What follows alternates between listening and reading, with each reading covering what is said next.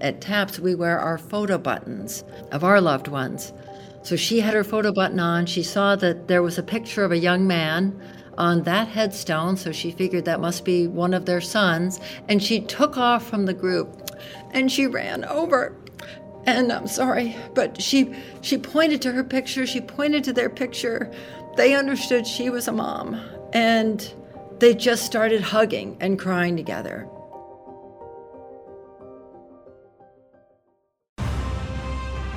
Welcome to season two of the Policy Vets podcast, engaging with leaders, scholars, and strong voices to fill a void in support of policy development for America's veterans. With your host, former Secretary of Veterans Affairs, Dr. David Shulkin, and the Executive Director of Policy Vets, Lou Celli. Today's guest, retired Air Force Reserve Officer and Army surviving spouse, Bonnie Carroll. Mr. Secretary, in a secretary of the VA, you've worked with a lot of family members. I remember you telling me the story uh, about meeting Sarah Verardo. And so, what are some of the circumstances under which you may have met some survivor families? Well, often you interact with people that are having challenges and difficulties, and they reach out to ask for help, often because they've not been able to find the right type of support and resources. And I have to say, those family members and and hearing those stories that I think were most motivating for me to try to make sure that VA was fulfilling the mission that it has in the way that they should. And remember, President Abraham Lincoln's second inaugural address that's still chiseled into the wall of VA in Washington talked about the need to care for the widow and the survivor. And that's really such an important part of what the country's responsibility is to support those family members. That's exactly right. I, I, mean, I've always called survivor families on Memorial Day to let them know that I'm thinking about them. And I, have actually recently gotten into the habit of sending Mother's Day wishes to the spouses and, and moms of survivors as well. You know, I don't think a lot of people realize the unique places survivor families live in when their service member dies. Yeah.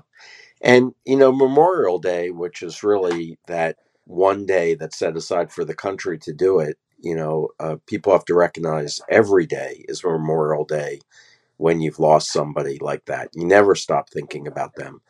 But it's a strange weekend in some ways because so many people look at it as the start of summer and, you know, doing fun things. Where if you're a surviving family member, Memorial Day has a very different meaning. And so I think reaching out to people, letting them know that you're thinking about them, that you remember what Memorial Day is about, is actually really important.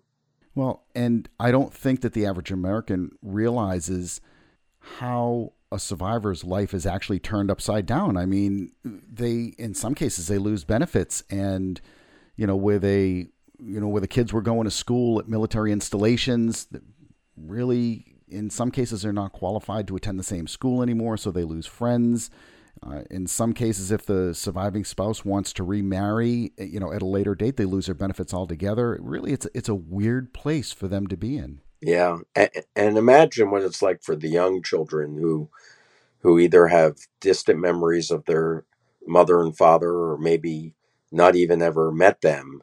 Imagine what what that's like every day for them. So, I think you're right in thinking that way, and and and trying to sensitize people to what that's like. I'm really glad then, you know, that we have someone that you and I have both worked with over the years, retired Air Force Major Bonnie Carroll. Yeah, Bonnie's really led an exceptional life. Not only 30 years of service in the Air Force, uh, she went to Iraq. She worked at the White House as a liaison for VA. She worked at the Pentagon. She, of course, went through her own tragedy with the loss of her husband, Tom. But she has been so important in the way that we've all begun to think about how we should be supporting these families. And uh, I think she even wrote a book. I think it's called Healing Your Grieving Heart After a Military Death, where she talks about her own story. And uh, she's just such an amazing woman. And then she went on to found the Tragedy Assistance Program for Survivors, TAPS, which we're going to hear a lot about today. And if that were the only thing that she had done, you know, really would have been huge on its own. But let's not forget that she was awarded the Presidential Medal of Freedom. Yeah, and if anybody deserves it, she certainly is on that list. Um, not only her her individual courage that she displays every day, but TAPS is really an amazing organization that impacts so many people. You know, I think you know thousands and thousands of people each year. So I think that hearing her story today and hearing about TAPS is really going to be an important one of our podcasts. I, I couldn't agree more. And in recognition of, of Memorial Day, this is this is an appropriate episode. And, and also, one of the busiest times of year for Bonnie is one of the things that I really want to hear more about is her Good Grief Camp, you know, that she hosts on over the Memorial Day weekend. Yeah. Uh, you know, working at VA and working with TAPS was really a tremendous honor. And so it's going to be good to hear from Bonnie directly. So why don't we get started? Let's do that.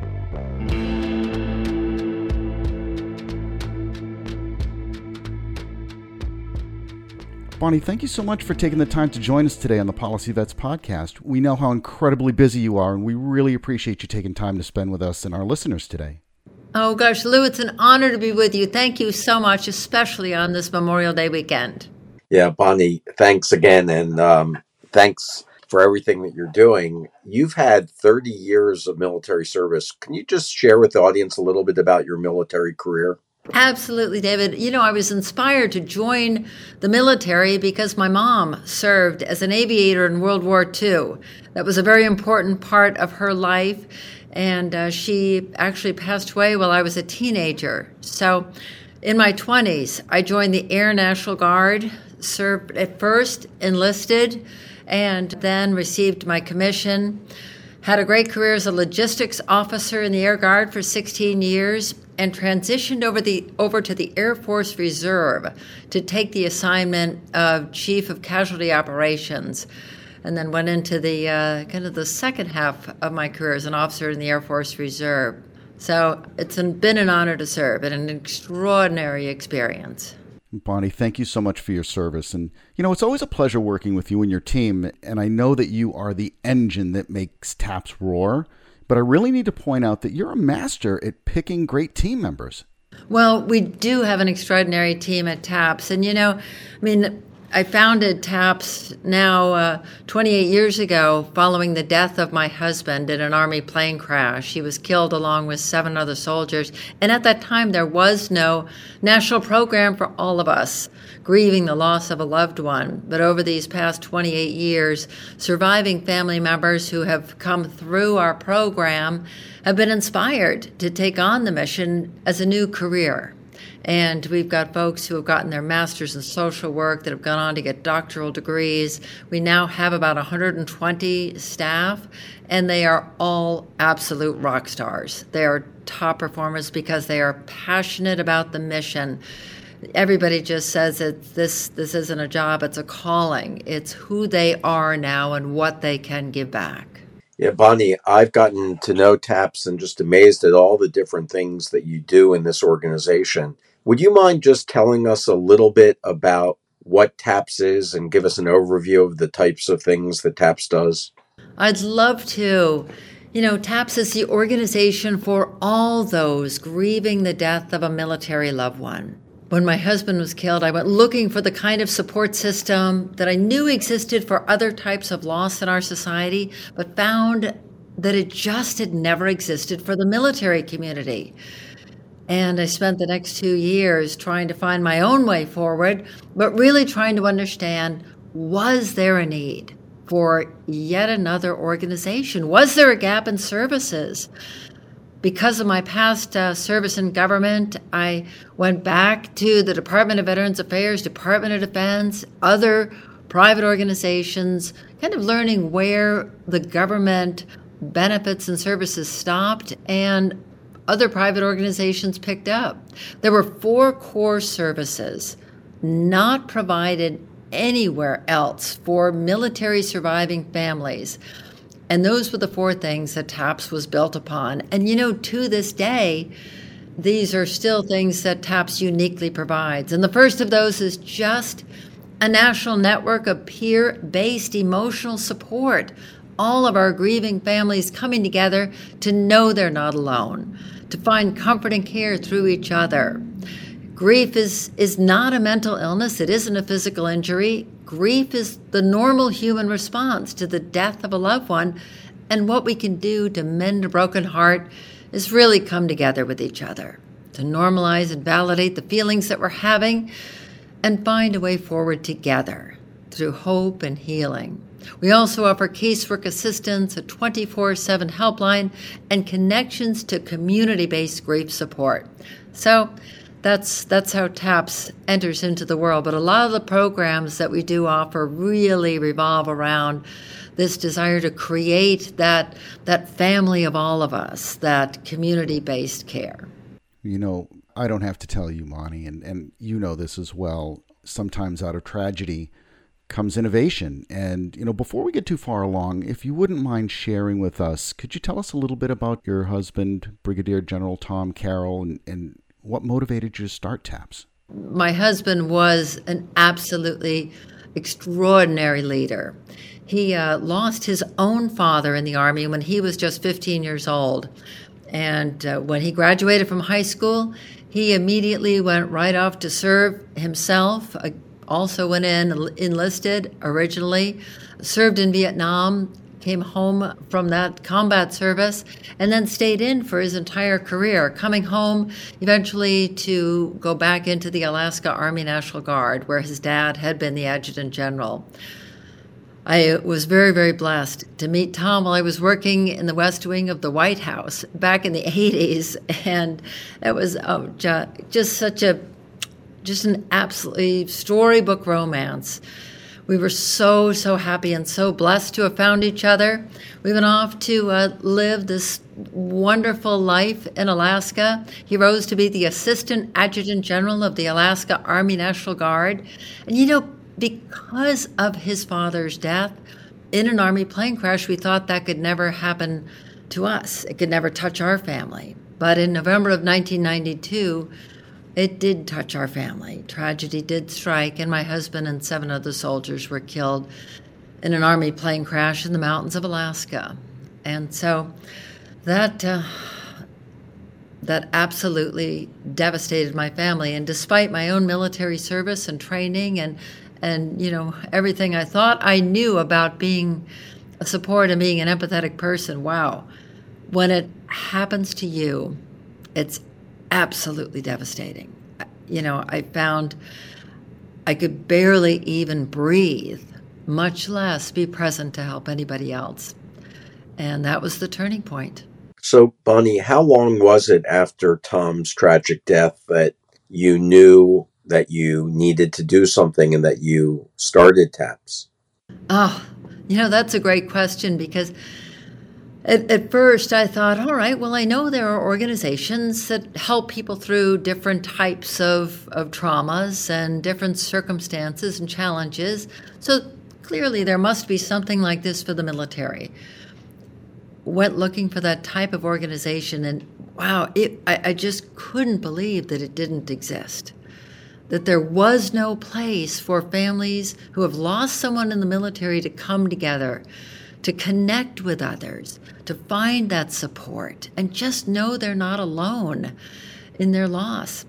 Because there were eight soldiers killed in Tom's crash, I did reconnect with some of those other spouses who had lost their husbands, and oh my gosh, we found that that magic. We found that pure connection, our own little tribe who really got it. We were living the same the same fears, the same anxieties, challenges, hopes, and in that connection with each other, we finally just found a place where we could be, where we could be without judgment and we could support each other because it was authentic. So it was out of that that TAPS was formed. We said, you know, if this doesn't exist, then by God, we've got to create it.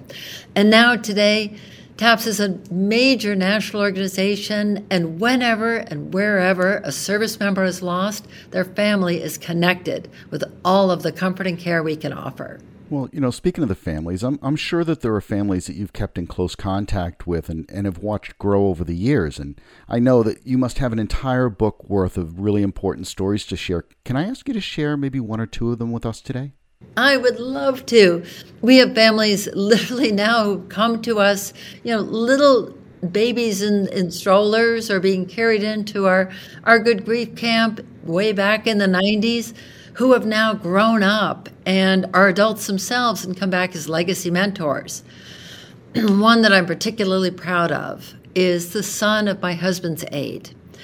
Garrett Schmidt's dad was killed along with my husband in that plane crash, and he was the first good grief camper.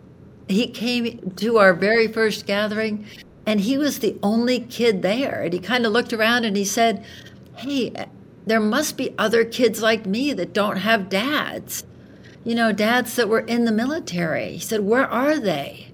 Well, this weekend, Garrett was a legacy mentor. He's now in his 30s. He actually works for the VA and he's got uh, two kids of his own, but he was wearing that purple shirt and serving as a legacy mentor.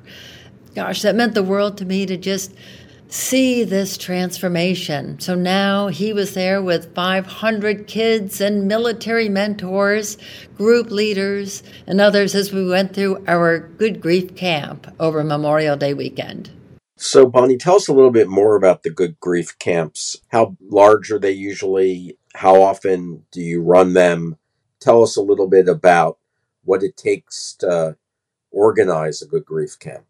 Well, TAPS connects surviving family members in a whole host of ways.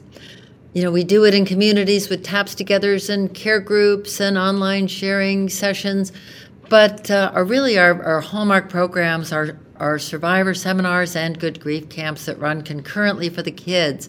We do those regionally all over the country, but we do two big national events a year, with the largest one being Memorial Day weekend. This Memorial Day weekend was our 28th annual.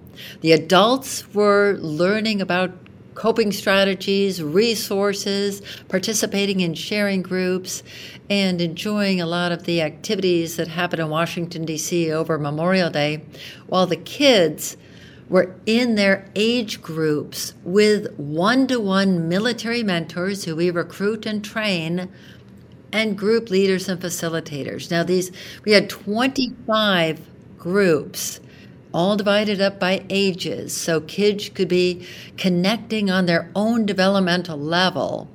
We had uh, we usually have to limit the good grief camp to 500 kids just due to the capacity of the hotel.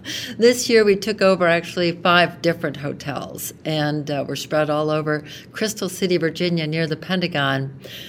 But when you've got 500 kids, you've got 500 military mentors one to one. And then on top of that, you've got group leaders and facilitators. So our Good Grief Camp, you know, can be up to almost 1,400 participants. And it's absolutely wonderful to see these kids make connections they're going to have for the rest of their lives. You know, we had 40 of our Good Grief campers graduate at uh, on Sunday afternoon, and those 40 out of all of the graduates actually made a decision that they would come to the Good Grief Camp rather than participating in their own high school graduation back home. And one of them told me, and I, oh, it's going to make me cry to say this, but they said, you know, my high school friends, maybe I'll see them at a reunion in a few years, maybe not. But the friends that I've made in the Good Grief Camp over the years, they're my family. They're going to be with me the rest of my life. They get me, they know me, they have my back, and this is where I need to be. That's the power of our military surviving families and the connections that they have made. This truly is a family, and it's, it's the home for all of us who are honoring and remembering a life lived in selfless service to America. I want to go back for a minute to something you said about Garrett and his original comment about, you know, there must be other kids like me. Where are they? And and now you have 500 kids, 500, 500 survivors of lost military parents. I want our audience to think about that just for a minute. And those are just the ones that are able to attend this camp.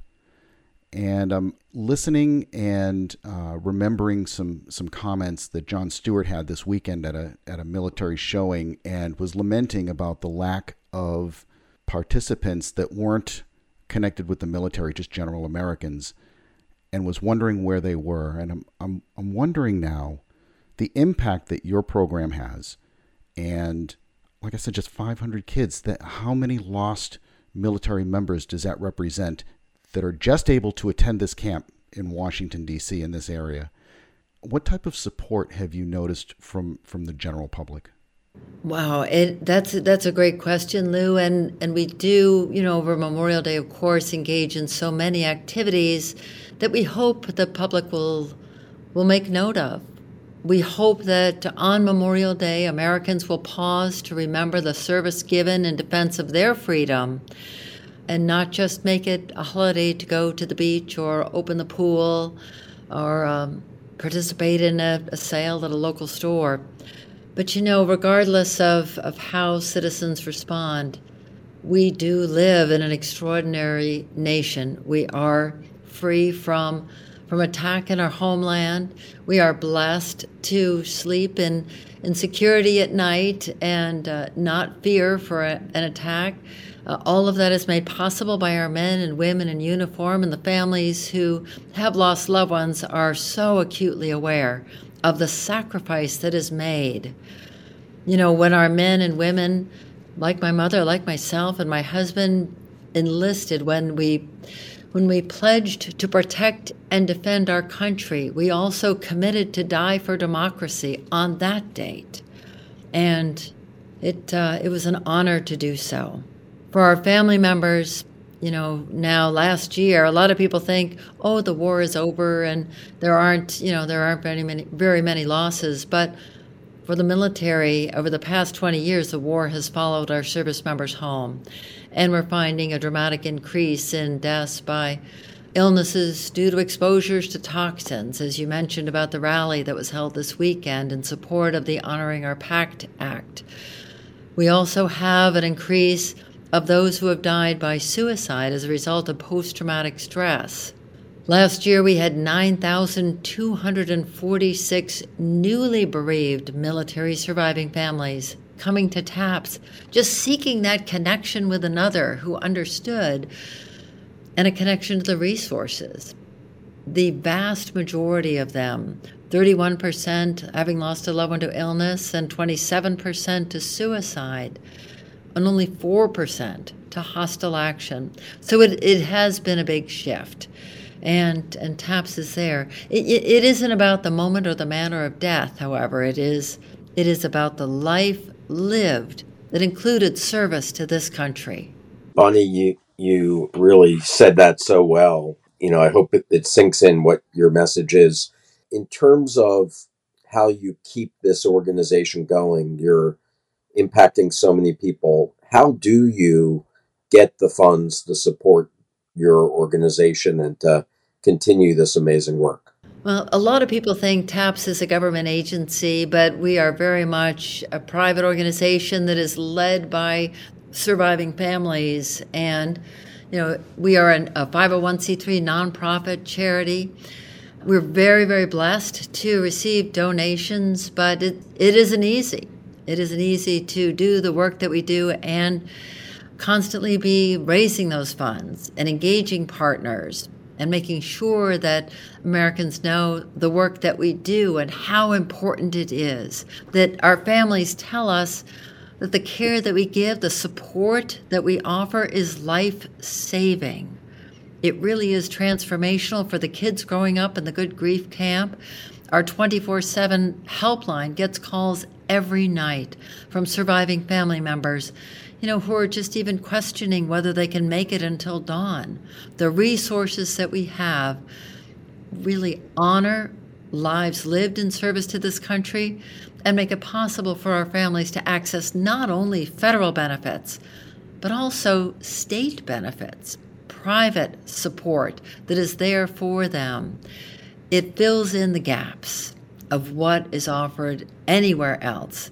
Everything that TAPS does is mission critical and a unique service. So we're so grateful. If anyone is interested who's listening and how they can support, I would love it if they'd go to taps.org or follow us at taps.org and learn more about volunteering or donating to support our work. You know, Bonnie, I, I know TAPS is your baby, and, and I pride myself on being well affiliated with TAPS, but I got to be honest, it caught me off guard when you recalled that TAPS has been around almost three decades. So, you know, you're you're a very dynamic leader. I'm wondering, what are you working on at the moment? What what's next? Well, you know, we've been partnering for the past 20 years. I, I, was gone from TAPS for about four years, mobilized to active duty after 9 11, then went back to serve in the administration as the White House liaison to the Department of Veterans Affairs. And then in 2003, volunteered to go to Baghdad for a year and uh, serve as the deputy senior advisor to the Iraqi Ministry of Communications. But since that time, we've actually been building these international partnerships to connect American surviving families with the surviving families of Iraq, the widows and the children uh, of our allied partners, those who our loved ones served right alongside of. And it's been so healing to make those connections. We now have relationships in 53 different countries around the world. In 2015, the State Department, the U.S. State Department, came to us and asked if we would mentor the creation of a program like TAPS in Ukraine. So, since 2015, now seven years, We've been in and out of Ukraine doing training. We've had surviving Ukrainian families from the losses in 2014 in Crimea and Donbass who have come to see our programs, participate in the Good Grief camps and survivor seminars, and they've done a fantastic job of standing up a nationwide organization in Ukraine. Today, that organization is now on the front lines. TAPS Ukraine is rallying volunteers, serving meals, tending to the wounded, caring for the children, and really is one of the most well organized private organizations in the country. So I'm really, really proud of that. I'm proud of, of all of our relationships. This weekend at the Good Grief Camp, we had a dozen different delegations with us from Iraq, from Afghanistan, from Israel, uh, Australia, Libya, Turkey, of course, Georgia, Poland, Romania, and Italy, and among others. So, this is our opportunity to bring the world closer together, to honor the service of our American military members who have now died while serving overseas by making those connections for their loved ones. That's really amazing, Bonnie. I, I had no idea about all that international outreach and how important that can be in you know, bringing people together. I, I wonder, have you learned anything from any of the other countries that they may be doing to support their families and to support people in grief in different cultures that you may have brought back or maybe a good lesson for us to know about? Oh, absolutely. And you know, many of the organizations like India War Widows actually just celebrated their 100th anniversary. So wow. they've been around much longer than uh, than we have certainly. So we do share best practices as part of our international working group, and that's been so beneficial. But I want to tell you just you know a quick example.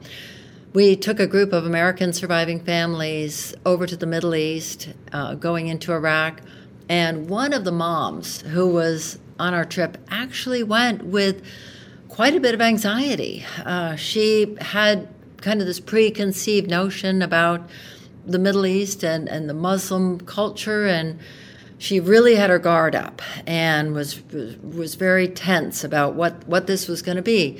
You know, her, her son had died, and, and she felt that this is, you know, he died because of these people.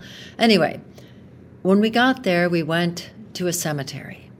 Gosh, I'm going to get choked up telling you this, but she saw three Muslim women who were dressed, you know, and covered uh, quite a bit.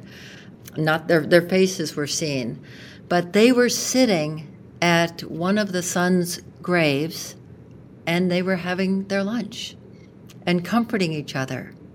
On those particular headstones, they actually have a an enamel photo of the loved one. It's it's like a little uh, plaque that is put onto the headstone. And at TAPS, we wear our photo buttons of our um, of our loved ones. So she had her photo button on. She saw that there was a picture of a young man on that headstone, so she figured that must be one of their sons. And she took off from the group and she ran over. And I'm sorry, but she she pointed to her picture, she pointed to their picture.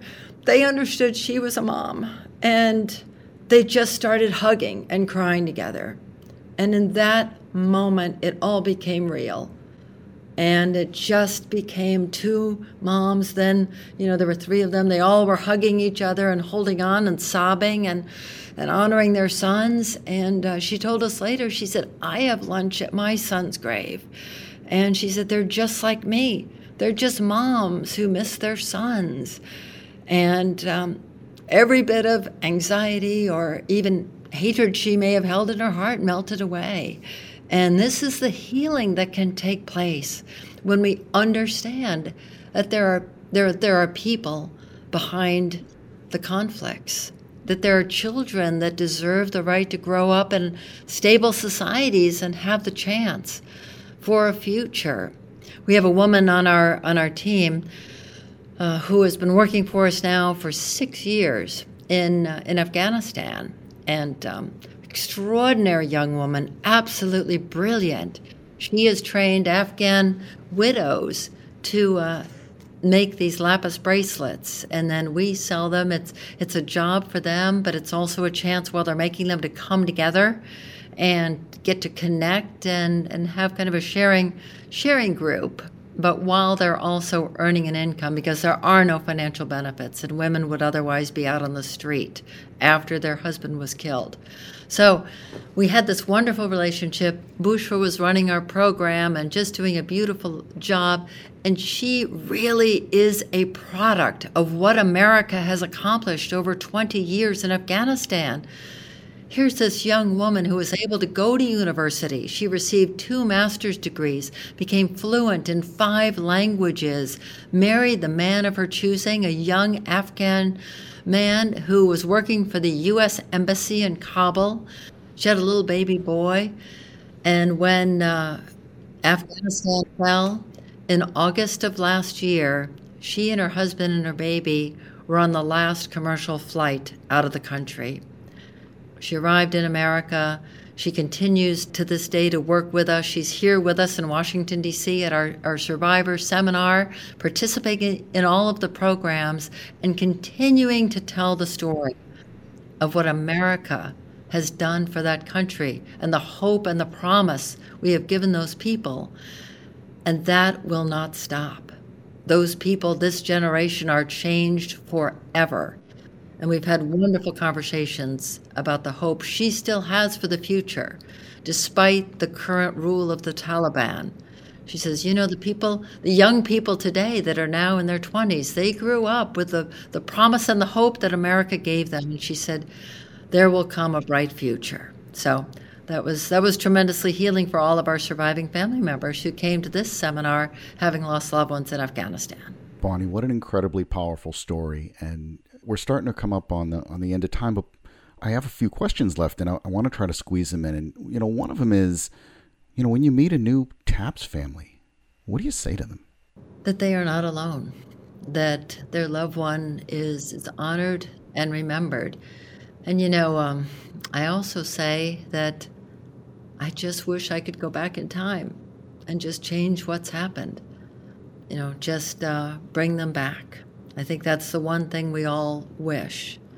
And um, just putting words to that and saying, well, maybe we can't do that. Here's what we can do. Is it ever too late for a family member who has lost a military member to join TAPS? You know, we have families who come to us who, who may be 10, 20, 30, 40 years post their loss. And that's okay. You know, grief uh, and honor and remembrance are a lifetime. When uh, someone we love has died, there aren't things like, you know, we, we don't say goodbye, there isn't closure. We redefine our relationship with our loved one because they always are present in our lives. This is especially true for children. And I, I went into one of the little groups that happened to be the seven year old group, and a little girl posted on the board when she had the chance to, to write a message. She said, My daddy is the best. And I thought that was great that she spoke in the present tense, that her dad is the best, even though she never had the chance to know him because she was, wasn't even born when he was killed. So that's what TAPS does. We bring our loved ones present. We remember and honor the life they lived in service to America, and we know that that love lives on. Thank you, Bonnie. And, and before we go, we always like to make sure that we give our guests the last word. And I'm wondering what's next for Bonnie Carroll? well, I, I, just am so honored to do this work. I'm so proud of the team that we have. It's uh, it's an extraordinary mission. I, I can't imagine doing doing anything else. I'm excited to expand our programs. Of course, right now we're very very focused on TAPS Ukraine and supporting the families there. I, I encourage folks, it's taps.org slash Ukraine to learn more about that work, but keep those families in your thoughts and prayers. And even when this conflict ends, and hopefully that will be very soon, there will be a long period of, of rebuilding and of healing. So there's, there's a lot of work left to do, and I appreciate the opportunity today to share just a bit of it. Bonnie, thank you so much for joining us. Thanks, and keep up the great work. We're all behind you, Bonnie. Great. It's been an honor to be with you both. Thank you so much. Great. And that really is all the time that we have for this week. We really hope you enjoyed this episode with Bonnie Carroll. Listen, coming up over the summer, we've got some really exciting episodes. We're going to be doing some traveling as well, so we're going to skip a couple of weeks here and there. But stay tuned. We're going to have Cerner Corporation with Major General retired Pat Sargent. He's going to be talking about the EHR rollout at VA and DoD, what's going right, what's going wrong. You're also going to hear us interview Chef Robert Irvine. That's going to be an exciting interview. He is right now with some disabled veterans over at the UK, and he is currently in a 54 mile road march with them. You're also going to hear from Conflict to Creativity. It's an exciting art project that's going on over at the Library of Congress this summer. You'll hear from some of the artists and the creator.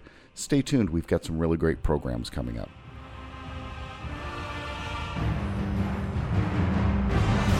Thanks for listening to the Policy Vets podcast. For more information about projects and other podcasts, go to policyvets.org.